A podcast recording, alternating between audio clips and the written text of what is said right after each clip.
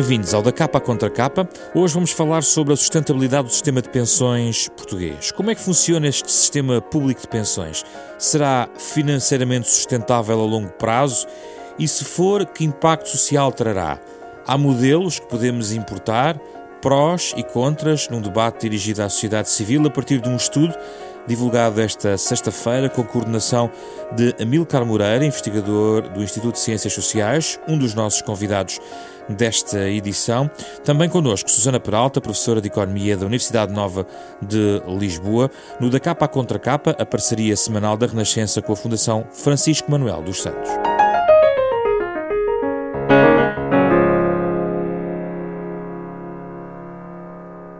Bem-vindos, obrigado pela vossa presença. Vamos falar sobre a segurança social em Portugal.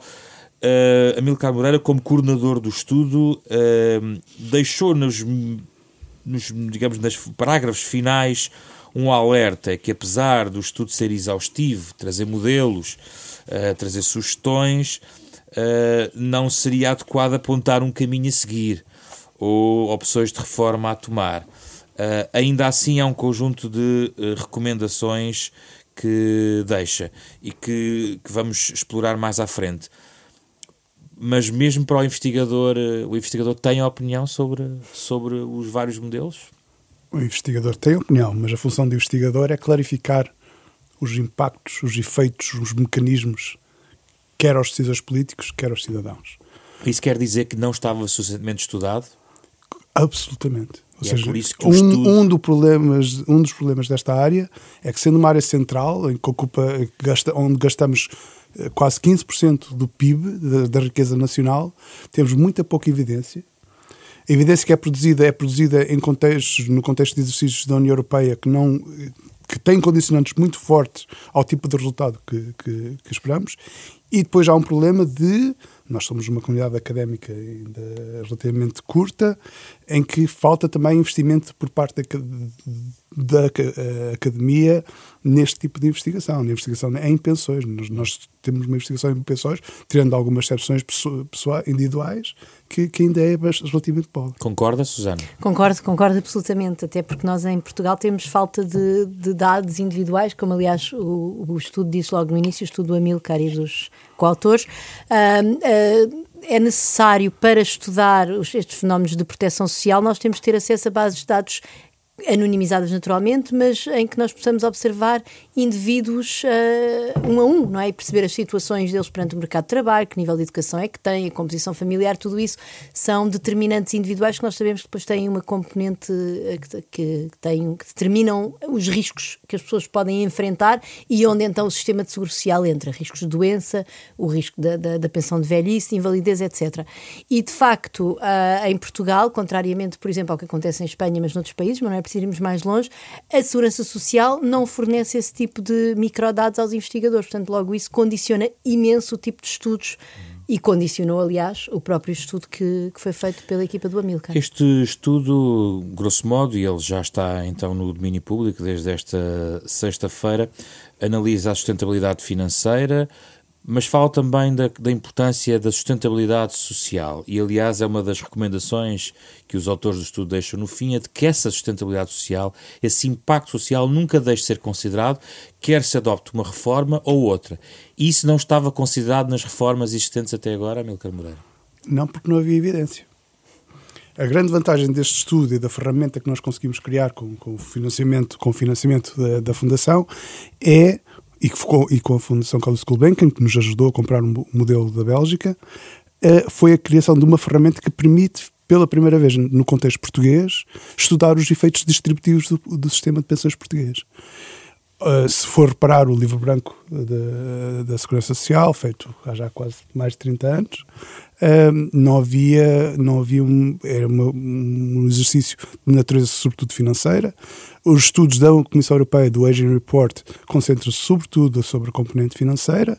Há estudos da, da União Europeia, da Comissão Europeia, que é o Pension Adequacy Report, que fala sobre a questão da, da adequação das pensões, mas não tem uma perspectiva prospectiva, não faz projeções. Uh, e, portanto, nós tínhamos um problema aqui, não só nós, como vários países, em que a política de pensões era pensada sobretudo da componente financeira, a partir da componente financeira, sem se acautelar quais são os impactos distributivos que isso iria ter sobre a adequação das pensões, o risco de pobreza, qual é o risco que as pessoas pudessem sofrer quebras significativas de rendimentos na passagem à reforma, e isso tem de ser considerado. Nós andamos já perto de 25 anos, nós estamos a falar das economias avançadas, há mais de 25 anos a fazer reformas dos sistemas de pensões, a pensar fundamentalmente na componente financeira e com efeitos que estamos a ver agora eh, no contexto não só português, mas noutros países. Do ponto de vista financeiro, Susana Peralta, os dados de base uh, e que condicionam bastante uh, têm a ver com projeções uh, em relação à produtividade, aos salários, nomeadamente também feitos pela Comissão Europeia, há o Aging Report que tem um conjunto desses dados e há um cenário de base que é relativamente conhecido sobre a questão da evolução demográfica, que vai condicionar também muito, muitos destes cálculos. Sabemos que a diminuição prevista da população portuguesa até 2070. Grosso modo, uh. Peralta, em relação à produtividade e salários, uh, o que é que podemos contar que é o cenário de base para depois discutirmos agora a sustentabilidade financeira? Ah, no, no, estudo vem um, um capítulo, uma parte que discute precisamente a sensibilidade dos resultados ao cenário de base do Aging Report relativamente à produtividade. Aquilo que nós sabemos é que Há, até há uma, há uma expressão que, é, que tem andado a ser utilizada pelos economistas que estudam estes temas, que é o, o puzzle da produtividade, ou seja, tem havido, ao nível global, uma diminuição no crescimento da produtividade, o que é diferente de uma diminuição da produtividade. Portanto, a produtividade tem crescido a um ritmo muitíssimo inferior àquele que cresceu uh, ao longo do, do século XX. Um, e nós também sabemos que, que, Portugal tem um problema crónico de baixa produtividade. Portanto, nós temos empresas pequenas, muito mais pequenas do que o normal da, da União Europeia. A empresa média portuguesa tem mais 5 trabalhadores. Uh, empresas com uh, quadros de, de, de, portanto, com gestão, gestores e gestoras relativamente pouco qualificados, relativamente àquilo mais, ou mais uma vez que é normal na União Europeia um, apesar da força de trabalho portuguesa estar hoje em dia bastante qualificada, portanto, houve um investimento massivo na, na, na educação do Portugal democrático que realmente nos permitiu estarmos hoje em dia ao nível, temos ainda menos licenciados do que a média europeia, mas, mas a nossa força de trabalho está bastante educada. No entanto, o que nós observamos nos quadros superiores nas empresas é que, é que esse nível de educação ainda não, por razões de antiguidade, de inércia, não chegou ainda à gestão das, da maior parte das nossas empresas, ou daquilo que é a nossa empresa média, que são estas pequenas empresas. E, portanto, o desafio da produtividade é um grande desafio em todo o mundo desenvolvido, mas é um desafio maior em Portugal. E é por isso é que uh, no cenário base que, que é apresentado no estudo é um cenário que nós temos de tomar por otimista, na medida em que há uma elevada probabilidade da nossa produtividade não ser uh, tão boa. É, otimista apenas na questão da produtividade ou, por exemplo, nas questões, por exemplo, o crescimento económico, uh, a taxa de emprego uh, e outros fatores? Só, na, só nessa matéria? Quer de... dizer, o crescimento económico está muito ligado à produtividade, não é? Portanto, é pouco provável que nós consigamos crescer muito sem aumentar a produtividade. Um, relativamente à taxa de emprego, Portugal não é um país não é um país de desemprego muito elevado no, no contexto europeu. Outro, outro problema que não está num cenário macroeconómico que tem sempre a ver com esta questão que é, quando nós temos um cenário macroeconómico, nós estamos a olhar para médias, não é? Uh, estamos a olhar para a, para a, evolução da economia como um todo. Muitas vezes a evolução dessa economia como um todo esconde franjas da população, e isso tem a ver com a sustentabilidade social, que estão muito desprotegidas. E, por exemplo, nós até podemos ter taxas de emprego razoáveis, porque realmente Portugal não é um, não é um país de desemprego, não é um país que, tipicamente quando nós comparamos, sem contar com o período de crise em que a nossa taxa de desemprego chegou a 17%, Portugal é, é sempre um país com uma taxa de desemprego relativamente baixa no, no contexto da União Europeia. Uh, mas isso não quer dizer que não haja uh, franjas da população com enorme precariedade, com, com aquilo que, a, que a, o Eurostat chama a baixa intensidade de trabalho, ou seja, pessoas que não trabalham o ano todo uh, ou, que têm, ou que têm muitas transições entre a situação de terem um emprego e de estarem no desemprego e naturalmente que esta taxa de, esta taxa de emprego, perdão, que é uma taxa média para a economia, esconde depois realidades de pessoas que têm uh, situações muito mais frágeis, hum. não é? E, e, para, e, é, e, é, e é, é para essas nós temos que olhar claramente com o sistema de seguro social. Um otimismo baseado na possibilidade de uma produtividade a um ritmo similar ao da Alemanha, Milcar Moreira, que é o que está nesse cenário base. Isso, e esse otimismo não pode, e agora entrando na, na, na base do estudo, não podemos estar a trabalhar num cenário demasiado otimista para depois fundarmos toda a reforma que propomos? É isso exatamente que nós dizemos. Uh, a forma como é feito o cenário macroeconómico do Aging Report parte de uma espécie de quase um compromisso político, em que se presume que as economias da União Europeia vão todas convergir. Ou seja, que os mais pobres, como Portugal, vai crescer mais para convergir com, com os países mais ricos, que os mais ricos vão crescer um bocadinho menos, vai tudo entrar num processo de conversão. O que é que isso significa? Significa para um país como Portugal, em que vamos perder 23% eh, da população e vamos perder 37% da população em idade ativa, os modelos da Comissão Europeia impõem ritmos de crescimento da produtividade muito elevados, próximos, nomeadamente no período entre 2020 e 2040, próximos de, dos da Alemanha. Exato. Obviamente isso é optimista. Obviamente isto acarreta um risco muito grande, que é nós estarmos a preparar-nos para um, a fazer a gestão ou previsão da gestão do sistema de pensões num cenário macroeconómico que tem tem, otimista. Otimista é mais do que otimista, que tem muito poucas probabilidades, já face do que se passou nos últimos 20 anos. Se olharmos para os níveis médios de crescimento da produtividade nos últimos 20 anos, é muito raro nós termos aquelas taxas de crescimento Mas é por isso que eu coloco a questão se não cai literalmente pela base. Ou seja, se a reforma é sustentada num cenário otimista, tendo em conta a nossa natureza até um pouco periférica do ponto de vista económico e bastante dependente, pode fragilizar todo o exercício de reforma. Não, o que nós fazemos, é, é eu acho que há duas questões a ver que tem a ver com a sustentabilidade e depois tem a ver com o impacto de, de, de níveis de produtividade mais baixos. Nós fazemos um exercício de sensibilidade no estudo que mostra o que é que aconteceria se, em vez daquele cenário central do Age Report, tivéssemos níveis de produtividade em média 0,4 pontos percentuais abaixo, que fica um bocadinho mais próximo do que é o nosso registro histórico nos últimos 20 anos. E o que isso significa é um aumento significativo dos déficits do sistema previdencial da Segurança Social. Mas isso não quer dizer, eu acho que é uma, mensagem muito importante. O facto de haver déficits não quer dizer que as pessoas não sejam pagas. O que significa é que nós vamos ter de aumentar as transferências do Orçamento de Estado para pagar pensões. E dinheiro, e vamos ter de desviar recursos ou de, ou de outras áreas uh, sociais ou da economia para pagar essas pensões. Aqui o, que está, o compromisso existe. Uhum. O que está são déficits crónicos a partir de 2027 Uh, e depois, com recurso às transferências do Fundo de Equilíbrio Financeiro da Segurança Social, será possível prolongar a sustentabilidade financeira do regime previdencial em 12 anos, ou seja, até 2039. Em 2039 já, já começa a produzir eh, déficits. O que é que acontece em 2040? Não, não, estamos, vamos depois ter déficits na ordem dos 2 a 3%. Durante o período entre 2050 e 2070, ter, vamos ter déficits na ordem dos 2 a 3% do PIB. Hum não, isso não é uma novidade no contexto português, porque nós já temos esse tipo de déficits até maiores no contexto atual por causa da, da Caixa Geral de Aposentações. Portanto, é, é, eu, eu, costumo, por, por, por, graça, chamar isto é o cenário do Tiririca. porque pior que, não, pior que está, não fica. Uh, se formos a olhar para, para, para, para uh, como é que esses déficits, quer na, na Caixa Geral de Aposentações, quer na Segurança Social, se somarmos todos juntos e juntarmos isso a despesa em pensões uh, não contributivas uh, e benefícios não contributivos, complemento solidário para idosos, as pensões mínimas, nós neste momento já uh, prevemos, por exemplo, para 2000, uma, uma transferências na ordem dos 4% do PIB só por, para, para o sistema de pensões. E ela vai diminuir ao longo do período, do período até para 3% do PIB. Isto é no cenário otimista. Hum.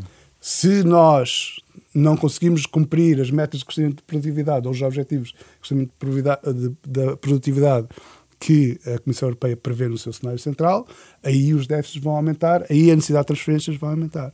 O que nós temos de decidir enquanto sociedade é, mesmo no cenário otimista, queremos, é, é este o compromisso que queremos para a utilização dos nossos recursos públicos?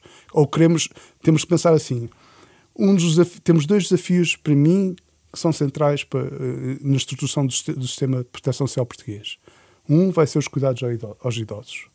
Nós não temos uma infraestrutura de cuidados aos idosos, aos idosos e precisamos de pôr uma de pé muito rapidamente.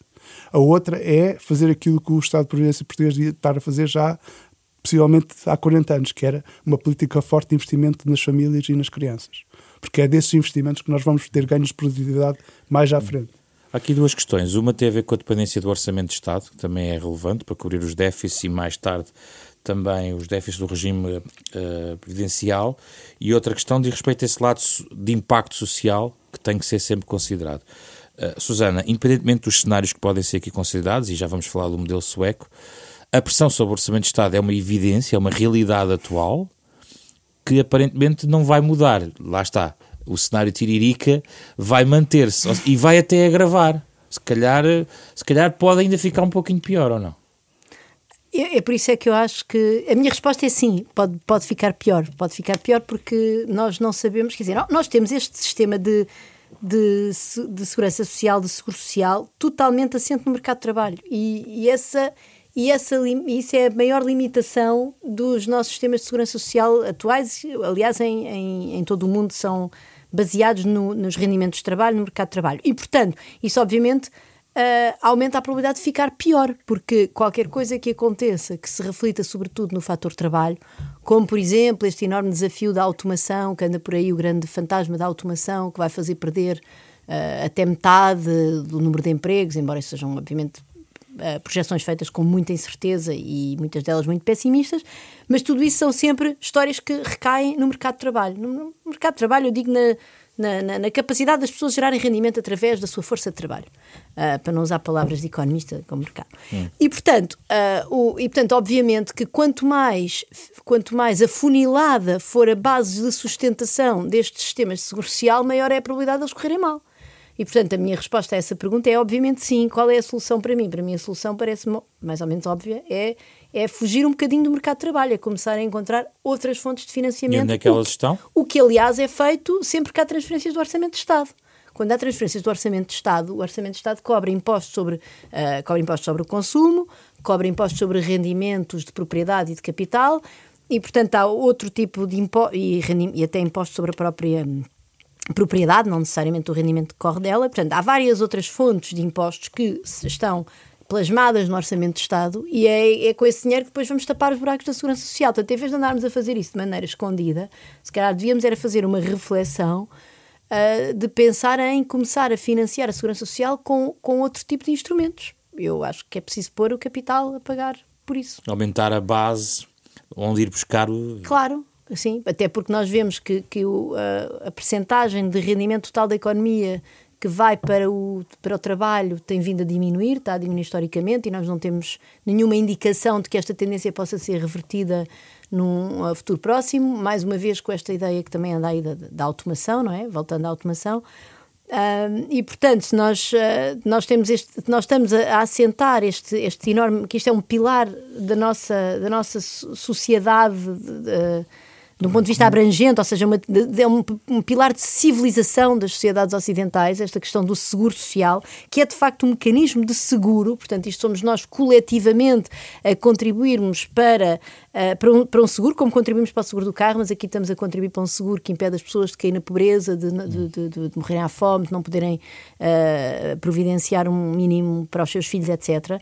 E, portanto, este mecanismo de seguro, eu penso que está na altura de não ser apenas o rendimento do trabalho a, a, a contribuir para este mecanismo. Portanto, a Susana acha que não chega aquelas medidas como, por exemplo, aumentar as contribuições para o sistema através das taxas contributivas, por exemplo, aumentar... Ou aumentar a idade de reforma. Aumentar a idade de reforma, por exemplo, até 4 anos, como num dos cenários, ou reduzir o valor das futuras pensões, Eu... gradualmente. A minha opinião é que isso tudo é, é, é absolutamente necessário. E, por exemplo, a idade de, aumentar a idade da reforma é uma é uma variável que é mais ou menos óbvia, quer dizer, com o aumento da esperança de vida até há evidência de que isso seja mesmo bom para as pessoas.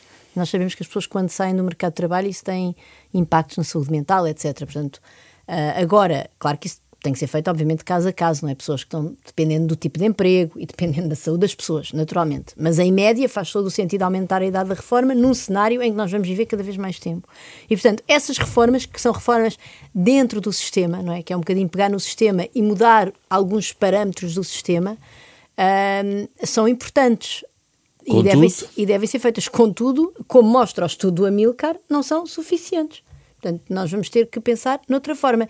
E estar a fazer transferências do Orçamento de Estado é alargar a base contributiva de forma escondida, hum. de forma não transparente. Não são suficientes do ponto de vista financeiro e na sustentabilidade social, Amilcar? Temos de ver efeitos diferenciados. Um, o nosso estudo sugere que idade, o aumento da idade de reforma é de facto consegue, se aumentássemos até 3 anos em 2025, conseguimos estender o, um, o, a, a, a, o aparecimento de déficits crónicos para além de 2070. Mas a curva já era descendente. Já se notava, ou seja, pode, pode, podemos ultrapassar até 2070, mas temos um efeito temporário.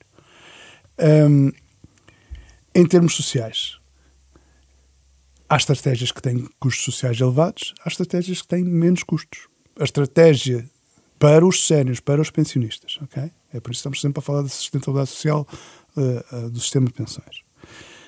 Cortar pensões vai ter sérias implicações muito sérias em termos da adequação das, das pensões, do valor das pensões, da capacidade de proteger pessoas uh, contra, contra quebras de rendimento, riscos de pobreza. Taxa de pobreza. Taxa de pobreza. Por outro lado, aumentar as contribuições vai ter menos impacto sobre a vida das pessoas. Porque, porquê? Porque o peso, o custo da reforma é alocado sobre os ombros dos ativos no mercado de trabalho. É? Aumentar a idade de reforma tem outro tipo de efeitos uh, redistributivos que, que, a Susana depois no fim mencionou. Porquê? Porque o efeito de, de, aumentar a idade de reforma vai depender da capacidade do mercado de trabalho de manter essas pessoas no mercado de trabalho. E o que é que vai acontecer com, com, com as carreiras dessas pessoas naqueles anos mais de vida que têm de trabalhar? O que é que eu quero dizer com isto?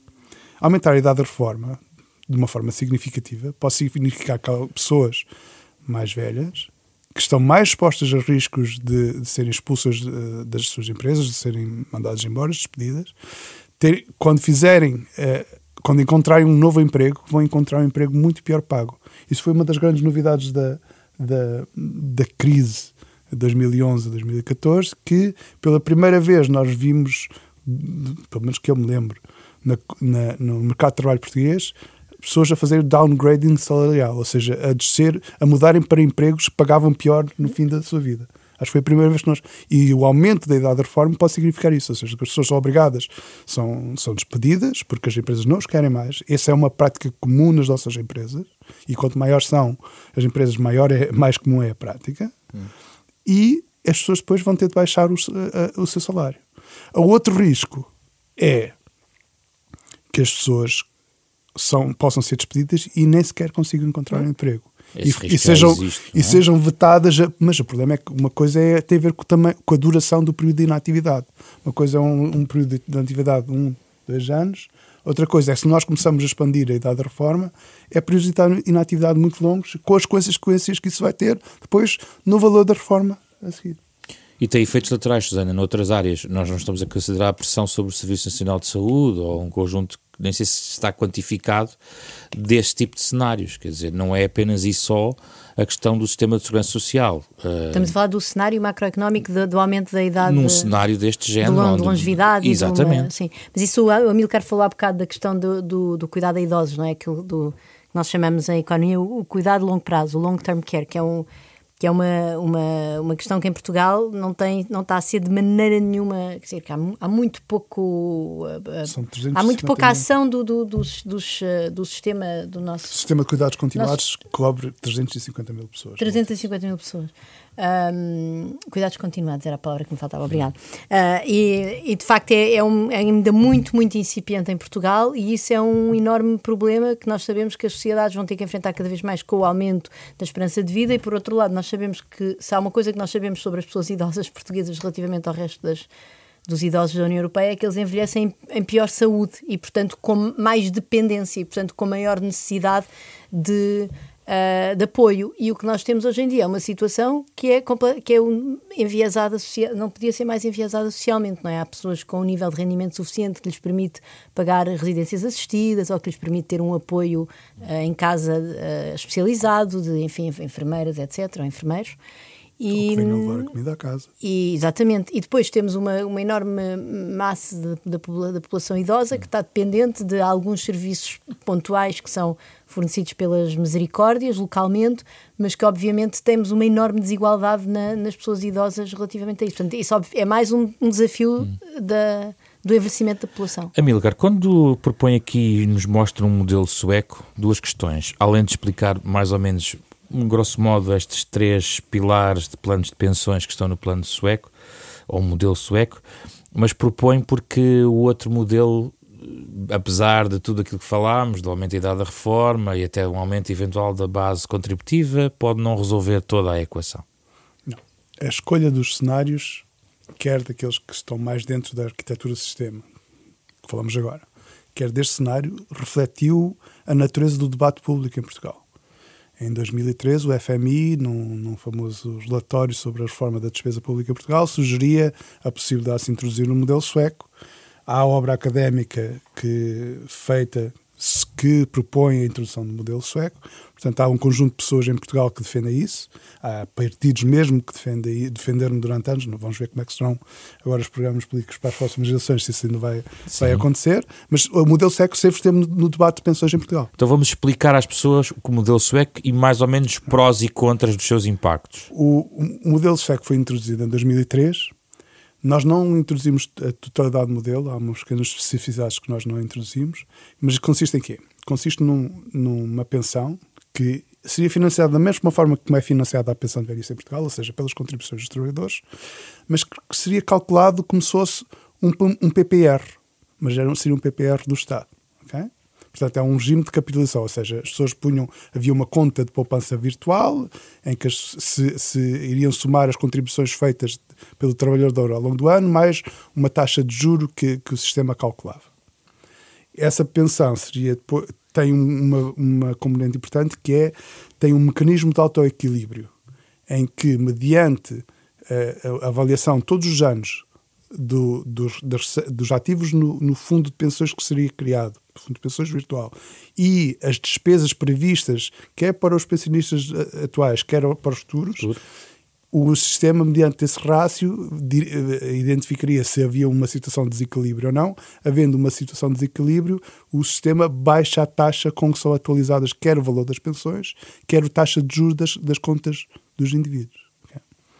Esse, esse tipo de pensão seria depois complementado por uma pensão privada que as pessoas podiam comprar no mercado e por uma espécie de uma garantia de, eh, pensão. Pensão é mínima garantida. Uma pensão mínima garantida que seria qualquer coisa muito parecido com a lógica das pensões, das, das, das pensões mínimas portuguesas, mas calculadas de uma forma uh, mais, mais abrangente Sujeito e, mais, e, mais generoso, e mais generosa. Sujeito também. a condição de recursos. Exatamente. Uh, um sistema que tem riscos. Tem riscos, tem riscos na forma original, porque, porquê? Porque a forma como foi introduzida no, no sistema sueco foi com a introdução de, de, um plafond, de um teto às contribuições. Porquê? Porque a ideia era, a partir de agora, as pessoas só contribuem para o sistema público, para o, para o esquema público, até uma certa porcentagem do salário, o outro salário, passa, a contribuição passa a ser feita para o sistema privado, para o fundo privado, o PR privado.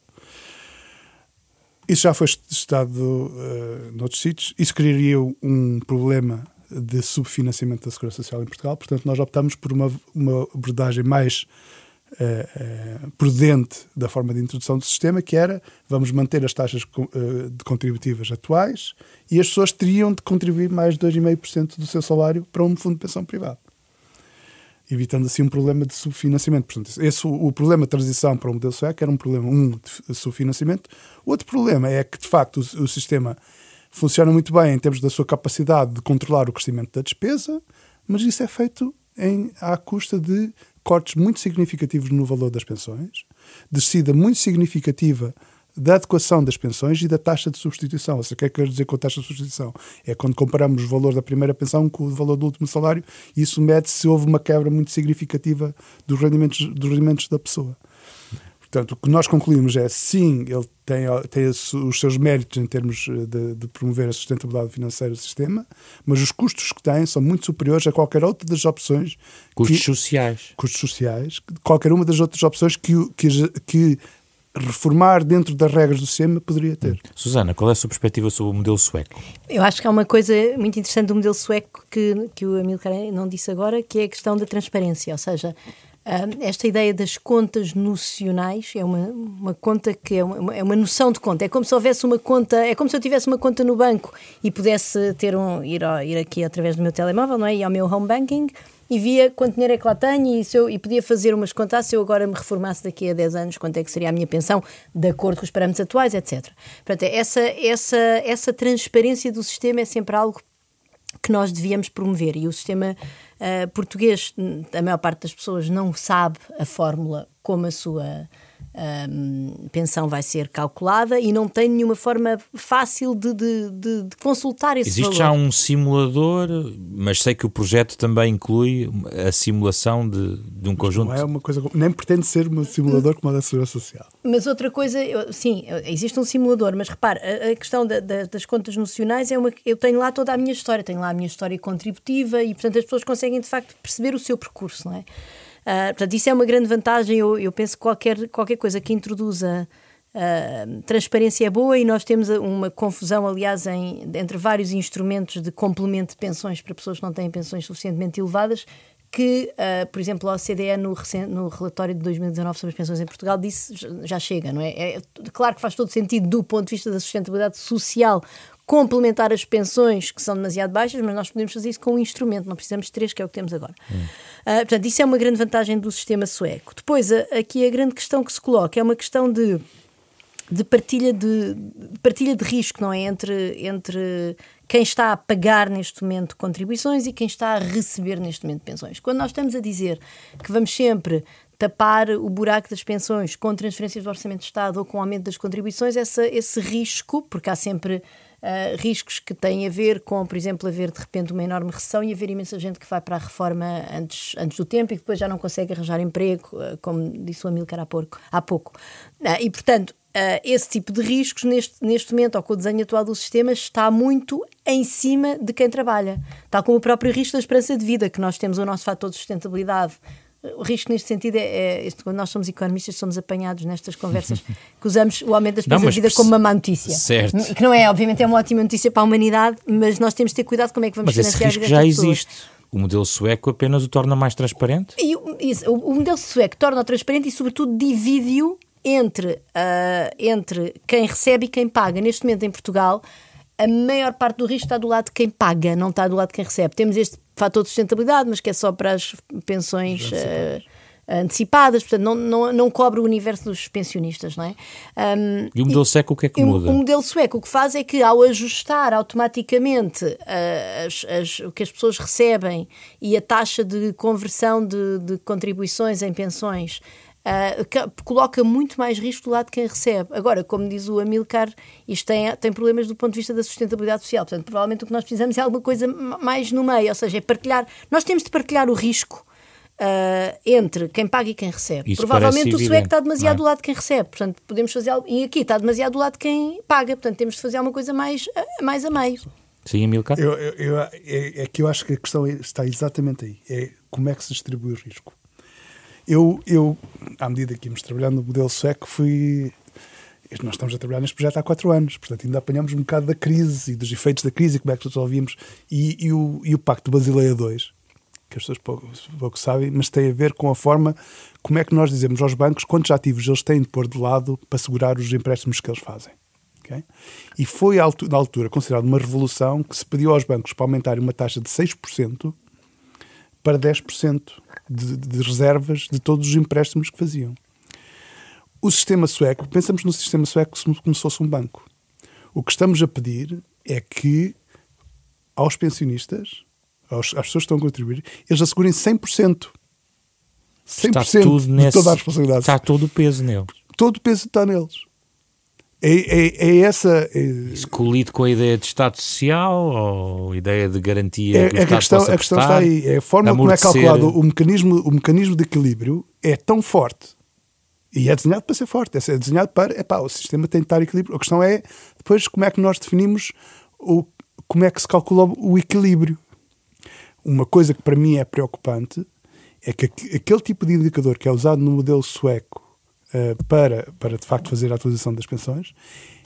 Esse tipo de indicadores está a ser incorporado por organizações internacionais, nomeadamente pela OCDE, para calcular o, a sustentabilidade dos sistemas de pensões que, são, que funcionam numa, numa forma de repartição pura como o nosso, que não tem nada a ver com a lógica de capitalização que é o do sistema sueco. E eu acho isso muito preocupante e indicador de, de, de, um tipo de evolução que está a ser forçada, que as pessoas obviamente não têm a capacidade para perceber, não é? Mas é, é algo que, é uma evolução que me preocupa. Um, sim, eu queria só, só sublinhar, Susana, em relação à, à, à participação privada na, no que diz respeito à segurança social, uh, um dos planos é, é possível ser esse, essa pensão premium, mas é subsidiária de um sistema já previamente existente, chamado, da chamada pensão base. Uh, é um sistema mais amigo da dimensão privada da segurança social ou menos? O sistema sueco ah, é obviamente mais amigo da, da, dimensão privada da segurança social do que o nosso. Em Portugal, a, a percentagem de pessoas que têm planos de poupança privados é, é quase nada. É porque o, o risco, o risco favorece esse, essa possibilidade privada, certo? Tendo em conta o risco existente no próprio modelo sueco favorece a possibilidade privada. Não, quer dizer, a possibilidade privada aumenta o risco. Aumenta o risco. Os, os, mercados financeiros são extremamente arriscados. Nós vimos agora com a, com a recessão de 2008 2011 a quantidade de fundos de pensões que foram completamente à vida e as pessoas ficaram sem poupança para a reforma foram, desapareceram. Portanto, é, é, é, um enorme problema. Nós, a questão de, de, de, da poupança privada aumenta o risco. Não quer dizer que nós não, deve, não devamos uh, uh, incentivá-la de alguma forma, mas sempre como complemento. Quer dizer, a base disto, se nós queremos de facto ter um mecanismo de seguro, tem que ser os Estados por trás, porque vai sempre haver um Estado e vai sempre haver um governo e vai sempre haver pessoas a trabalhar mais ou menos, melhor ou pior, com maior ou menor produtividade, para apesar de tudo ir, ir, ir partilhando a uh, riqueza gerada com as gerações que já trabalharam e que já agora deram muito. Ou seja, eu, eu tenho uma capacidade de, de gerar rendimento porque os meus pais, a seu tempo, trabalharam para me oferecer condições que me permitiram esta capacidade. Portanto, não, não há nada. Existe aqui uma lógica intertemporal que é os pais dão aos filhos e depois os filhos dão aos pais pais em geral, claro, não é? ou seja, quando esta geração está a contribuir para a geração mais velha, que ainda anda aí, que não morreu ainda, felizmente, mas que já não está a trabalhar, portanto não tem que ser só entre filho e pai, não é? Ou filho e mãe. Uh, mas, uh, mas quer dizer, o Estado, é um governo, o Estado, é a única coisa que pode garantir esta lógica intertemporal, não é? Em que as gerações vão em diferentes momentos do seu ciclo de vida oferecendo umas às outras dádivas de tempo e de, e de dinheiro e de recursos. Os mercados privados não têm qualquer capacidade para fazer isso e são extremamente arriscados. É um risco do sueco sueco. É um grande risco do modelo sueco, mas é um risco ainda muito maior. O modelo sueco, apesar de tudo, tem um pilar público muitíssimo importante. Uhum. é um, risco, é, é, é um risco muito, muito maior no, no, em, em outros modelos que assentam, uhum. sobretudo, no mercado privado. Só para terminar a nossa reflexão, e o ouvinte pode estar a pensar, mas porquê é que não harmonizam do ponto de vista europeu? Uh, tudo isto e andamos a discutir se o modelo há de ser português à terceira via, a primeira via sendo sueca ou outros modelos. Amilcar Moreira, o que é que respondemos a este ouvinte? Já está a acontecer. Uh, a União Europeia aprovou recentemente, no último ano, um regime para a criação de um PPR de, que é uh, coordenado a nível europeu seja, com as mesmas regras em todos os países. Portanto, o processo, o processo a União Europeia é um, é um elefante que se mexe muito devagar, mas mexe-se. Uh, e há um esforço, e agora o esforço da própria, da própria Carta Europeia de Direitos Sociais, uh, de começar a avançar para um papel mais assertivo da, da União Europeia na regulação das, da, da, da parte social. E ainda recentemente, a questão no último mês, a União Europeia criou a sua própria autoridade de de, de regulação das condições de trabalho. Pela primeira vez, a União Europeia vai ter um instrumento mesmo. Eh, Porque os desafios efetivo. são comuns a toda são, a Europa, a questão da demografia. Tem, há um debate que agora abrandou um bocadinho porque a crise abrandou e o pessoal já está a pensar noutras coisas, hum. mas houve um debate muito grande na altura da, da, da crise das dívidas soberanas sobre a criação de um, de um subsídio de desemprego europeu, sobre a criação de um, de um, pilar comum de pensões, porque isso seriam mecanismos de transferências entre os Estados eh, nacionais, nomeadamente os mais ricos e os mais pobres como nós. Uh, é um caminho. Uh, tendo em conta, perante os cenários dos nacionalismos que, vamos, que vão emergindo, é um caminho que eu acho muito preferível ao que temos agora. O meu medo é que a Europa não consiga avançar por esse caminho e depois retroceder. Eu, não, eu queria dizer que é até mais do que estes desafios serem comuns a toda a Europa, o facto de nós coletivizarmos isto ao nível europeu permite ainda mais partilha de risco. porque se há um país que está em melhores condições do que outro, essas coisas tipicamente vão, vão mudando ao longo do tempo e, portanto, permite mais partilha de risco. Por outro lado, também permite a alguns países que se calhar ganharam mais com a integração europeia. Uh, conseguirem compensar os outros ganharam menos. Isto tem sido um grande debate no outro tem, planos, é um enorme, é? é um enorme debate, euro. mas eu sou como sou que estou, estou, totalmente de acordo com o Aníbal, com, com a Milcar. Uh, que, que é, é, uma agenda absolutamente fundamental para avançar ao nível europeu. Não tenho a certeza que nós tenhamos neste momento as condições políticas para o fazer, mas quer dizer, se há alguma coisa que nos pode salvar da crise até política e de confiança, que obviamente tem, uh, tem uh, raízes económicas e tem raízes no sentimento de insegurança enorme que as pessoas têm, é, uma, é uma maior agenda de Estado Social a nível europeu em que há mais partilha de risco. E, portanto, isto não é só pôr os ricos a pagar aos pobres, é, é, um, é um mecanismo de partilha de risco. Já estamos a ouvir em fundo Mário Leginho, o autor do genérico original deste programa, já a olhar para o que podemos ler, saber mais, como poderemos eventualmente aprofundar estes estudos, embora Amílcar Moreira haja aqui nestas páginas, estas centenas de páginas, muito para onde, para onde saber mais. Mas quer sugerir algo em particular? Não, eu, eu ia sugerir que lessem o livro, porque o livro é, cobre uma necessidade, acho que é importante, é que é o debate sobre pensões em Portugal faz-se de costas viradas para o público, para os cidadãos. E eu ontem, eu, eu ontem estive na inauguração de um, de, um, de um programa de televisão e ainda me confronto com a situação de pessoas que ainda acham que daqui, eh, que quando se reformarem não vão ter pensões, eh, que o sistema não vai ter solução quando não é essa a situação. Eu acho que nós precisamos de um debate muito aprofundado e de quebrar uma série de mitos que se foram estabelecendo na sociedade portuguesa sobre a própria sustentabilidade do sistema. E que eu acho que este livro, pelo menos, ajuda a, a, a termos outra perspectiva sobre o assunto, a abrir portas de debate, janelas de debate, oportunidades de reforma. Susana?